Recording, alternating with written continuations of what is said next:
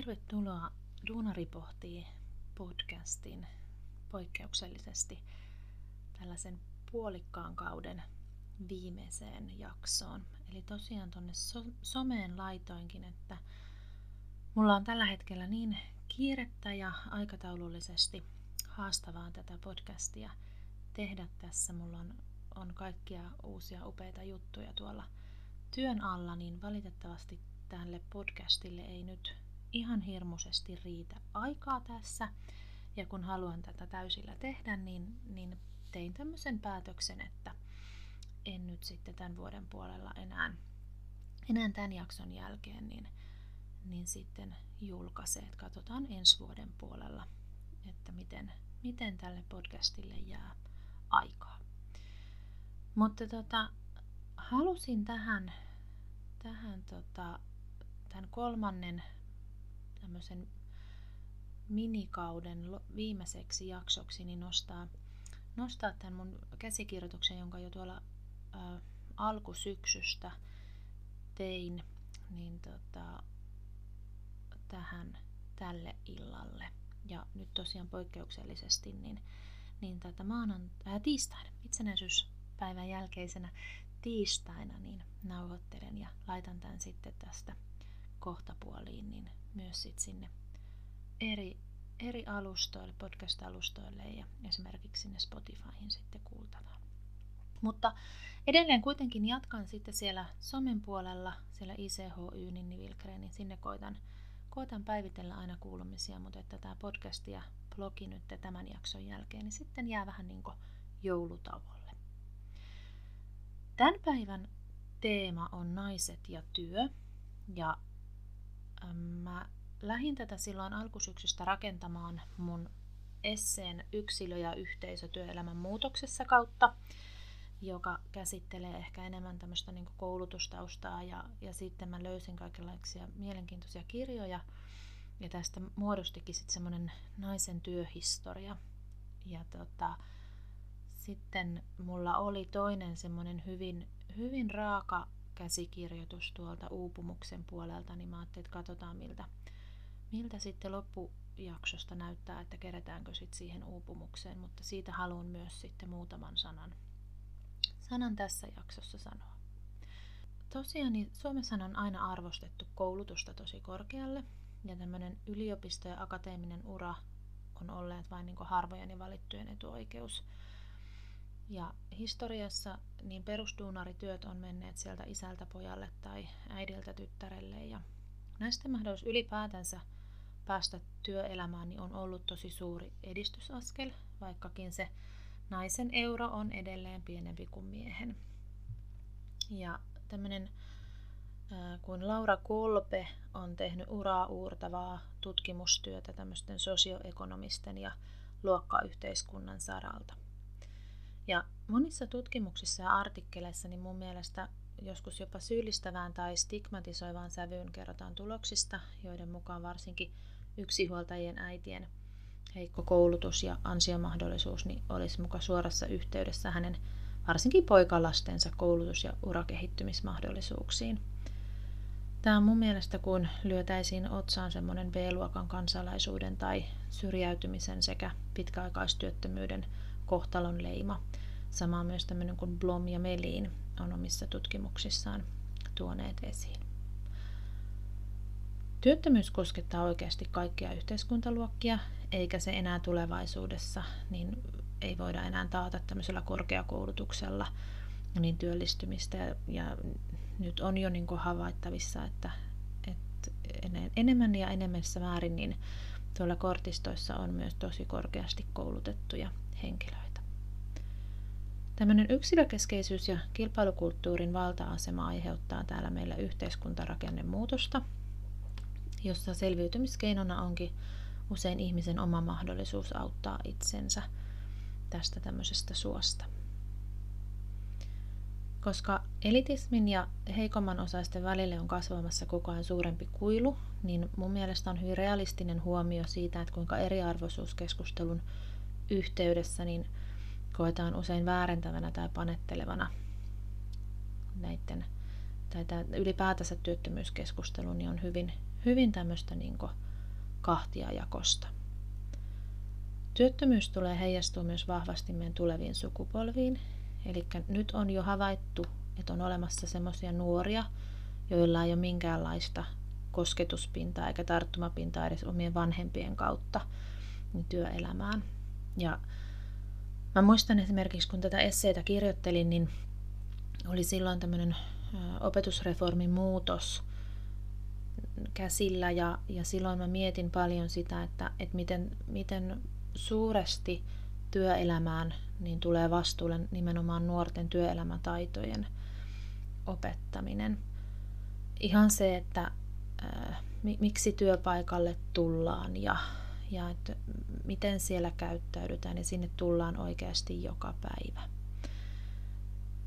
Ja sitä mä oon miettinyt myös, että, että ymmärtääkö ihan oikeasti organisaatiot ja sen, sen, että minkälainen aikamoinen kasvatusvastuu niin heillä myös sitten on, on näistä nuorista. Mun mielestä työelämään voitaisiin voitais niinku verrata tämmöisen kestävyys, kestävyysurheilun vähän niin kuin maratonin kautta.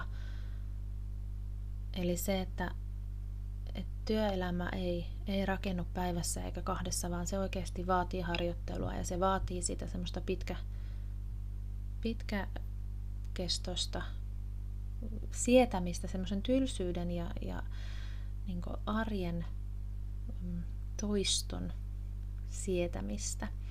Ja se, että, että nythän on, niin kuin, että työelämä on muuttumassa koko ajan hyvin nopea sykliseksi, että ollaan menossa koko ajan vähän semmoisen niin pikavoitto, pikajuoksu kulttuuriin, mutta että mä haluaisin nähdä enemmän, että työelämä on semmoista, semmoista niin kuin, jos voi sanoa, että kestävyysurheilu verrattavuutta.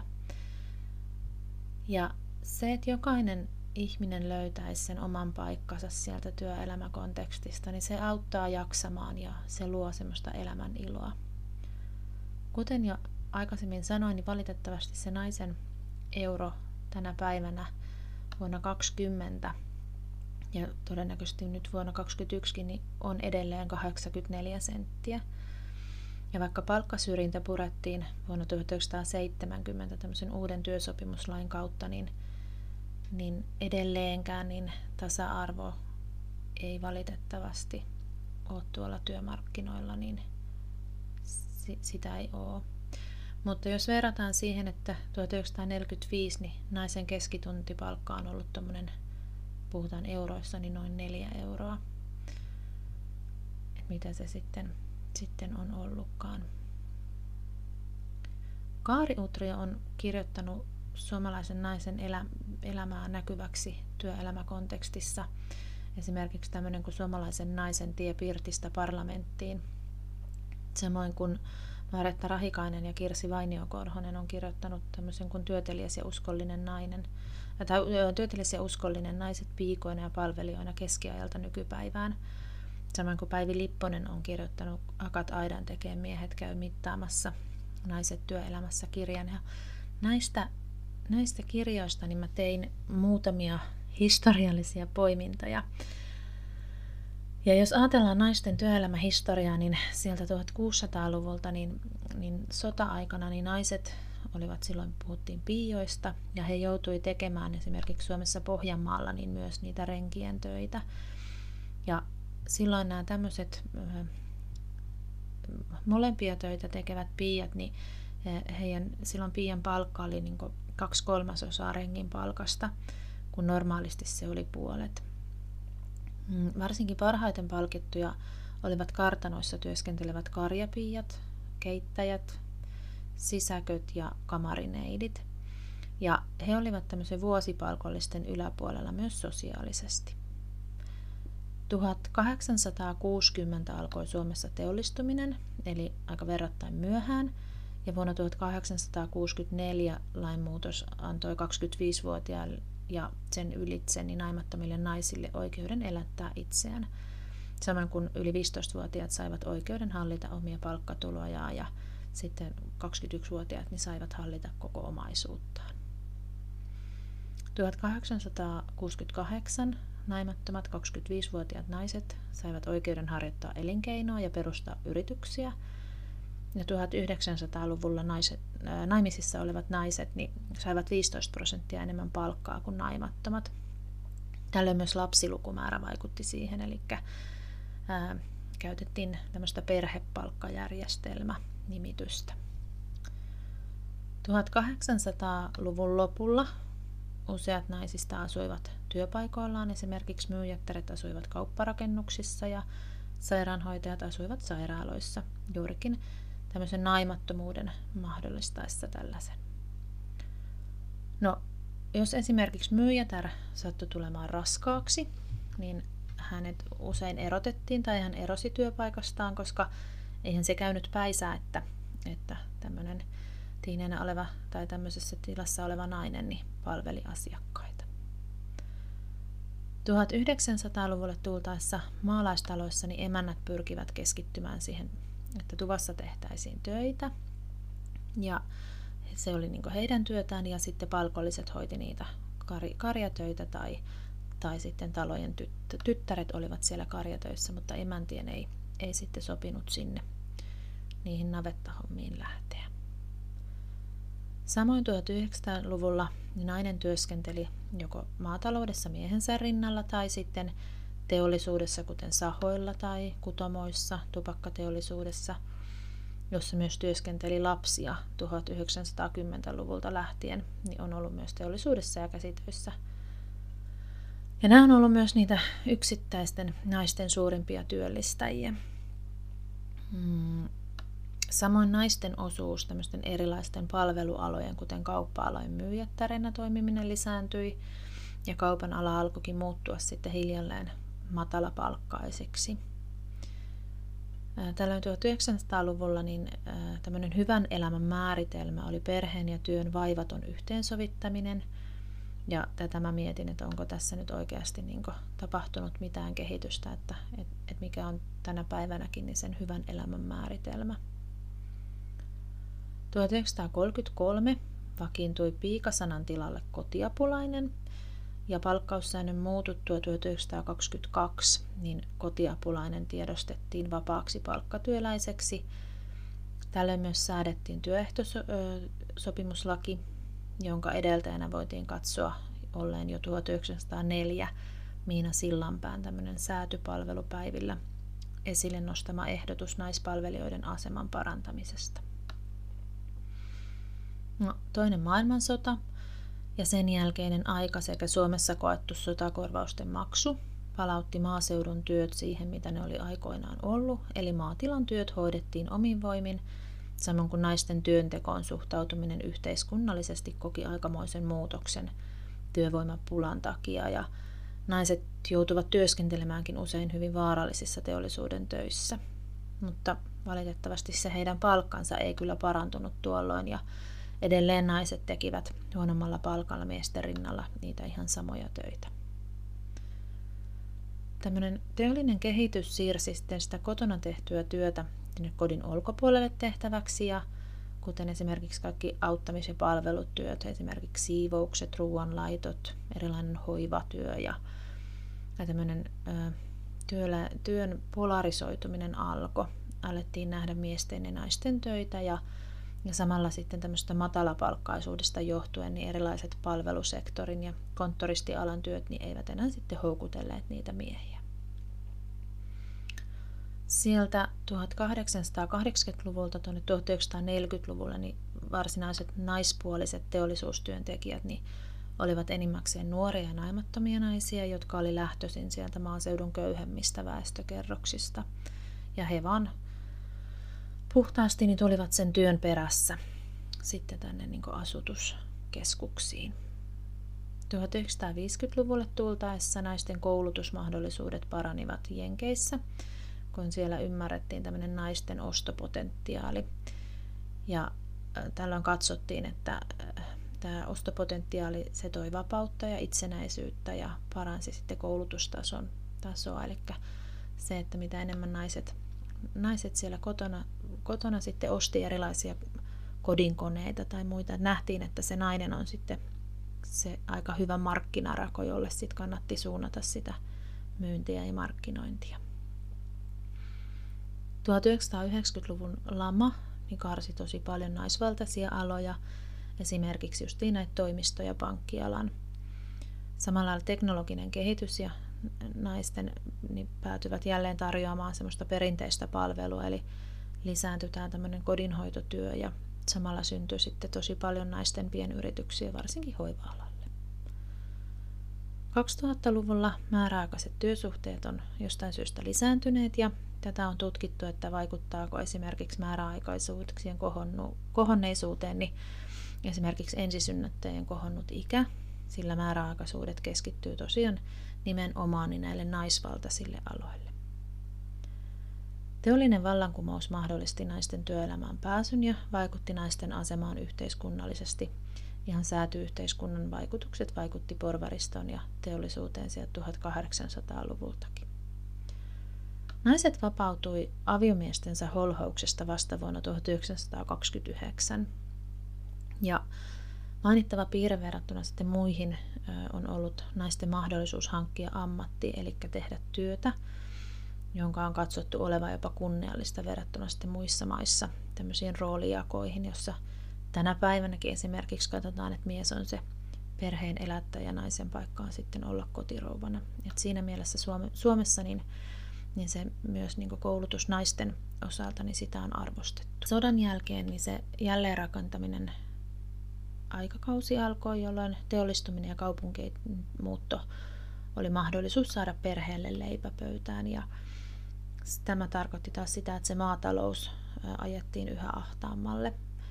Useimmiten ne vanhemmat jäivät sinne rintamamiestaloihin ja vanhoihin maataloihin hoitamaan niitä peltoja hevosten vetäessä auraa ja Palvelut väheni sieltä kyliltä ja maaseudut autioituvat. Saman aikaan keskiluokkaisuus lisääntyi palveluiden monipuolistuessa kaupungeissa ja kasvukeskuksissa ja yrittäjyys, johtajuus ja tämmöinen ylempi keskiluokka on vuosien saatossa pienentynyt ja asiantuntijuudesta on tullut keskiluokkaista. Suurin keskiluokkaisuutta kasvattava ryhmä on eläkeläiset ja tulee tulevaisuudessa myös kasvattamaan luokkakokoa suurten ikäluokkien eläköityessä. Eläkeläiset on myös niitä välinputoijia tämmöisten eläkeputkien ja työelämän eri kilpailualojen kiristyessä.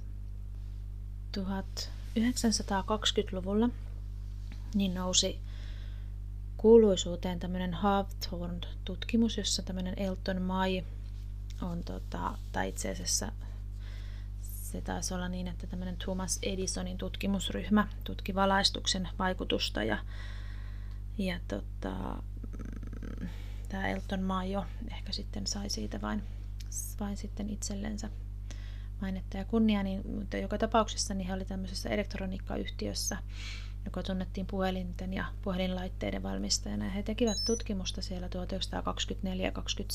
1924-27.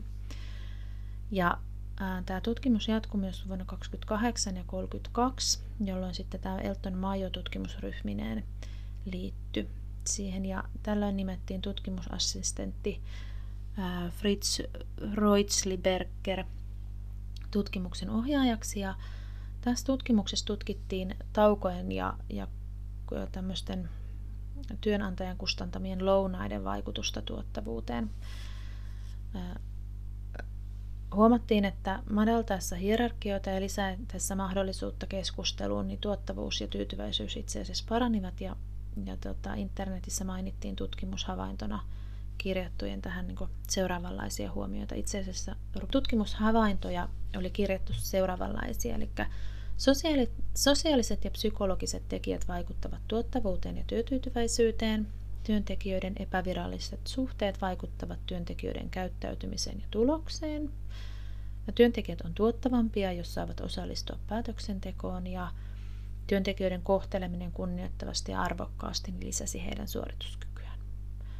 Samalla taloudelliset kannustimet eivät yksin lisänneet työntekijän suorituskykyä ja sosiaaliset ja psykologiset tarpeet on tyydytettävä. Tätä tutkimusta on kritisoitu, koska on katsottu, että tutkimuskohteena olleet naiset muuttivat käytöstään ja toimintaansa tiedostaessaan, että he olivat tarkkailun alaisena. Joo, tutkimuksessa tarkkailtiin siis relehuoneessa työskennelleiden naiden, naisten toimintaa muuttuneissa työolosuhteissa. Eli niiden low, sitten tota, ää, alkuunsa tutkittiin siis sitä valaistusta ja sitten, sitten huomattiin, että jos muutetaan niitä työolosuhteita, niin miten se vaikuttaa. No sitten erilaisia johtamis, johtamismallien mukaisesti, että miten niin kuin, tota, johtamisella on katsottu olevan vaikutusta. Vaikutusta niin työnjohto-opillisesti Suomessa ää, oli ensimmäisillä tämmöisillä työnjohto-oppikursseilla niin naisia vain 2 prosenttia, koska kuten sotien aikaan niin valikoitiin vain miehiä johtotehtäviin. Samoin työjohdollinen luonne opin mukaan niin naiset luokiteltiin liian tunteellisiksi, joten heidät karsit, katsottiin tarvitsevan tämmöistä erityishuomiota. Mm, on siis eletty silloin aikaa, jolloin rationaalisuus on ollut kaiken yläpuolella ja näin ollen katsottiin, että naiset ei kykene tekemään järkeviä ratkaisuja eikä ole näin kykeneviä sitten tämmöiseen rationaaliseen ajatteluun. Katsottiin siis, että tunteet ohjaavat naisia toisin, toisin kuin miehiä ja näin ollen myös naiset voivat olla arvaamattomia toimissaan ja, ja tuolta ajalta on myös tota, töiden jako tämmöisten miesten ja naisten töihin. Katsottiin myös, että naiset hakeutuvat mielellään johdettaviksi tunnistettuaan hermostollisten heikkoutensa ja oman vajavaisuutensa. Luonneoppi katsoi, että suurta naisjoukkoa on myös vaikea hallita ja näin naiset saa enemmän riitoja aikaiseksi keskenään kuin miehet. Samoin katsottiin, että naiset on tästä syystä parempia pysyttelemään tämmöisessä perheenäidin roolissa, ja jossa he voivat sitten tarjota hoivaa ja huolenpitoa, mutta ole, olevat myös siellä sitten tehokkaita, koska työtehoseuran kotitalousosasto kehitteli tämmöisen tuottavuuden ja tehokkuuden tuloksena esimerkiksi astiakaapi. Saman aikaan tosi myös tunnustettiin se, että hyvän johtajan tulee osata tunnustella mielialatarkkailujen avulla mahdollisia ilmapiirin matalapaineita työyhteisöissä, jotka voi sitten lisätä levottomuutta myös miesten keskuudessa. Jos katsottiin tuolloin luonneopin mukaisesti, että, että naiset ovat tämmöisiä tunnollisia ja tehokkaita ja, ja sitä hoivaa pitäisi sitten heidän niin kuin, luontaisestikin, tai se on niin tämmöinen luontainen tapa heillä tehdä sitä työtä, ja että, että myös niin miehillä on, on sitten tota, toki tämmöiseen tietynlaiseen ilmapiiri mielialavaihteluihin vaihteluihin tota, altistusta, mutta 2000-luvulla katsottiin, että masennusperusteinen työkyvyttömyys lisääntyi nopeasti nimenomaan näillä naisvaltaisilla aloilla – ja tällöin viimeistään nähtiin, että työuupumus ja masennus politisoitui.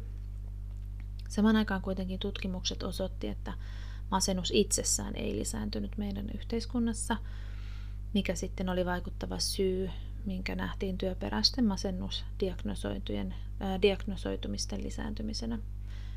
Suurimpana voidaan nähdä työolosuhteiden muutokset ja tämmöinen kilpailun kirestyminen, erilaiset työnkuvien muutokset ja eri, tämmöinen muutostahdin kiihtyminen, eli se semmoinen kilpailu, kilpailukulttuuri ja yksilökeskeisyys.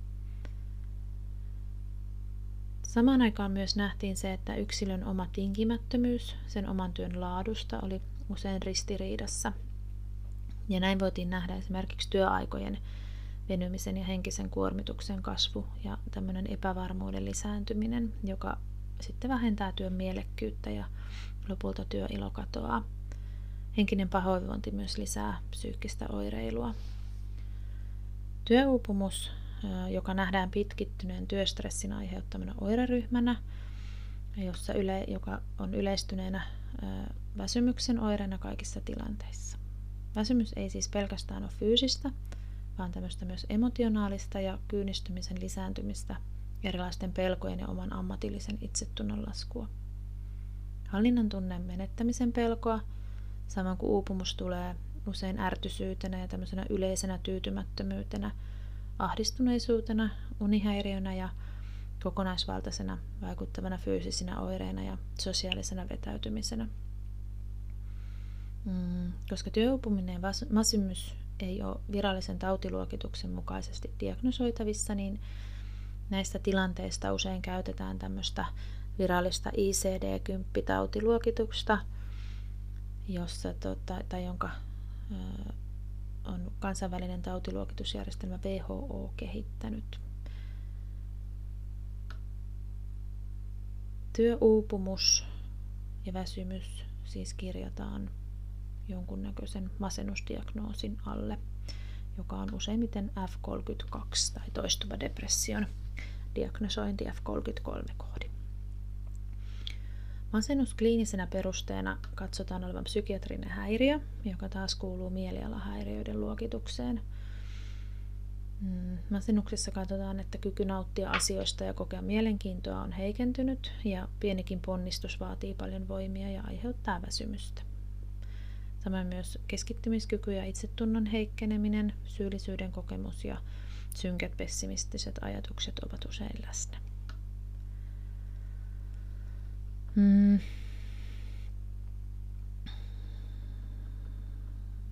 No, työpahoinvointiahan esiintyy sekä miehillä että naisilla. Se, miksi se näyttäytyy tilastollisesti enemmän naisten kohdalla, niin voidaan koittaa selittää sukupuolittuneisuuden kautta. Usein naiset edelleen tänä päivänä toimii siellä kaupan ja palvelualan alalla, jossa ne työolot on usein niitä leimaa kiire, epävarmuus ja se pieni palkkaisuus tänä päivänäkin.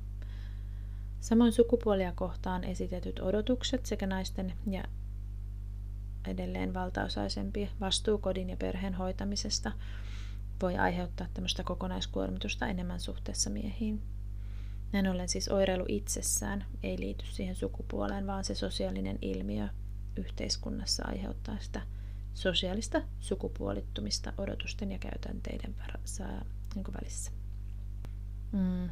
Se, minkä takia mä halusin tästä myös tehdä jakson, on se, että, että tänä päivänäkin niin valitettavasti masennukseen ja sitä kautta työuupumukseen niin liittyy meidän yhteiskunnassa hyvin paljon tabuja ja negatiivista leimaa. Samoin masennus aiheuttaa lähtökohtaisesti mieliyhtymään surullisen ja melankoliseen vivahteeseen ja se, se luo ja lisää tämmöistä syyllisyyden, arvottomuuden, pelon ja häpeän tunnetta sille henkilölle.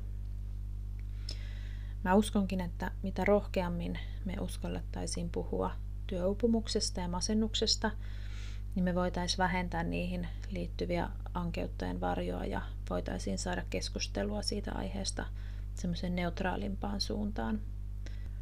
Mun pelkoni on se, että tulevaisuudessa työperäisten masennusdiagnoosien lisääntyminen kasvaa ja siitä johtuvat työkyvyttömyys tai työ, työttömyyseläkkeet lisääntyy. Se, että, että kilpailu,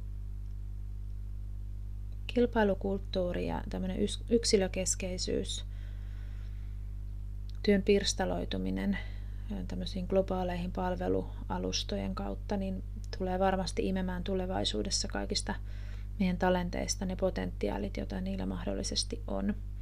Ja ää, mä oon esseessäni kirjoittanut esimerkiksi, että, että onko työntekijä kertakäyttötalous kulttuurin, kulttuurin alainen metafora, jossa se työntekijä, kun se on imetty kuiviin, niin se voidaan sitten vaihtaa uuteen talenttiin ihan vain taloudellisten kasvujen kustannuksella.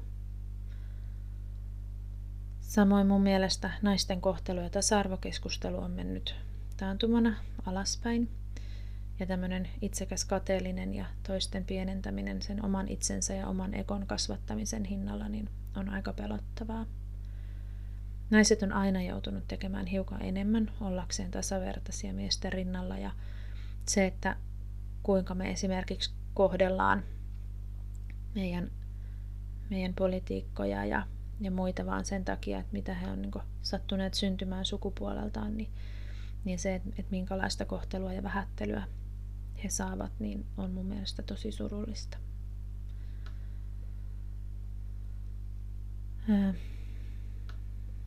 Mä oon varma, että masentunut tai, tai henkilö, joka on kokenut työuupumuksen, ei tule ikinä parantumaan siitä terveeksi, vaan mä oon vahvasti sitä mieltä, että et, et masennuksesta ja uupumuksesta voi kyllä toipua, mutta ikinä siitä ei voi parantua. Se jää aina, aina sinne taustalle ja, ja jokainen ihminen, joka on, on kokenut masennuksen tai uupumuksen, niin, niin on, on muuttunut.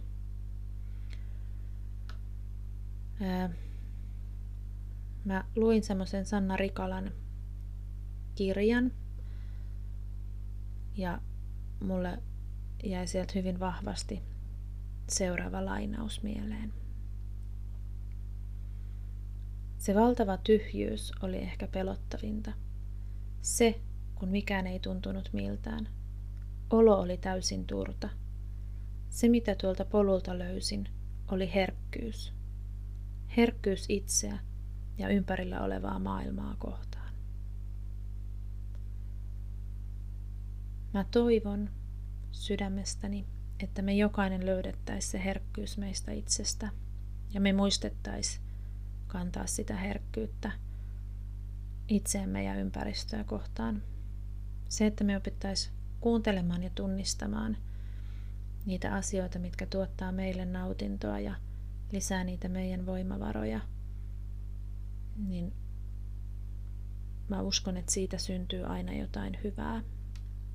Ja että me saataisiin vielä joku päivä niin oikeasti tasavertainen työelämä, jossa oikeasti se naisen euro olisi yhtä paljon kuin se miehen euro. Mä kiitän, että sä kuuntelit tämän jakson loppuun. Ja mä oon tosi syvästi kiitollinen kaikille, jotka on seurannut tätä mun podcastin kasvua ja kulkua. Musta on ollut tosi tosi mielenkiintoista tätä tehdä ja mä odotan tosi paljon, että minkälaisen ensi vuoden podcast-kauden mä saan rakennettua. Se, että mä oon saanut ihan hirmuisesti mun viime aikojen opinnoista itselleni äm, työkaluja ja ajattelun tämmöisiä herättelijöitä, niin mä oon aivan, aivan sata varma, että mä tuun niitä täällä podcastissa ja siellä mun blogin puolella jakamaan. Sinne äh, Instagramiin ja äh, Facebookiin sekä LinkedIniin, niin mä aloin tuossa joulukuun eka päivä ihan intuitioni pohjalta kokeilemaan tämmöistä kokonaisvaltaisen hyvinvoinnin joulukalenteria, jota sä voit käydä sieltä kurkkaamassa ja ottaa seurantaa ja, ja herätellä siellä sitä sun omaa ajattelua kohti sun omaa kokonaisvaltaista hyvinvointia. Samoin mulla on ollut nyt tuommoisen vajaan kuukauden verran omat nettisivut, mitkä mä lisään sitten tämän jakson sinne kuvaukseen. Mutta sä voit käydä katsomassa semmoisen kuin ninnivilkreen.vix.com kautta ICHY. Mä toivotan rauhallista ja hyvää joulua ja loppuvuotta 2021 ja mä uskon, että ensi vuodesta niin tulee varmasti parempi ja kaikin puolin onnellisempi vuosi kuin mitä tämä vuosi on ollut. Joten hyvää joulun odotusta ja palataan ensi vuonna taas podcast-kuvioiden parissa. Moikka!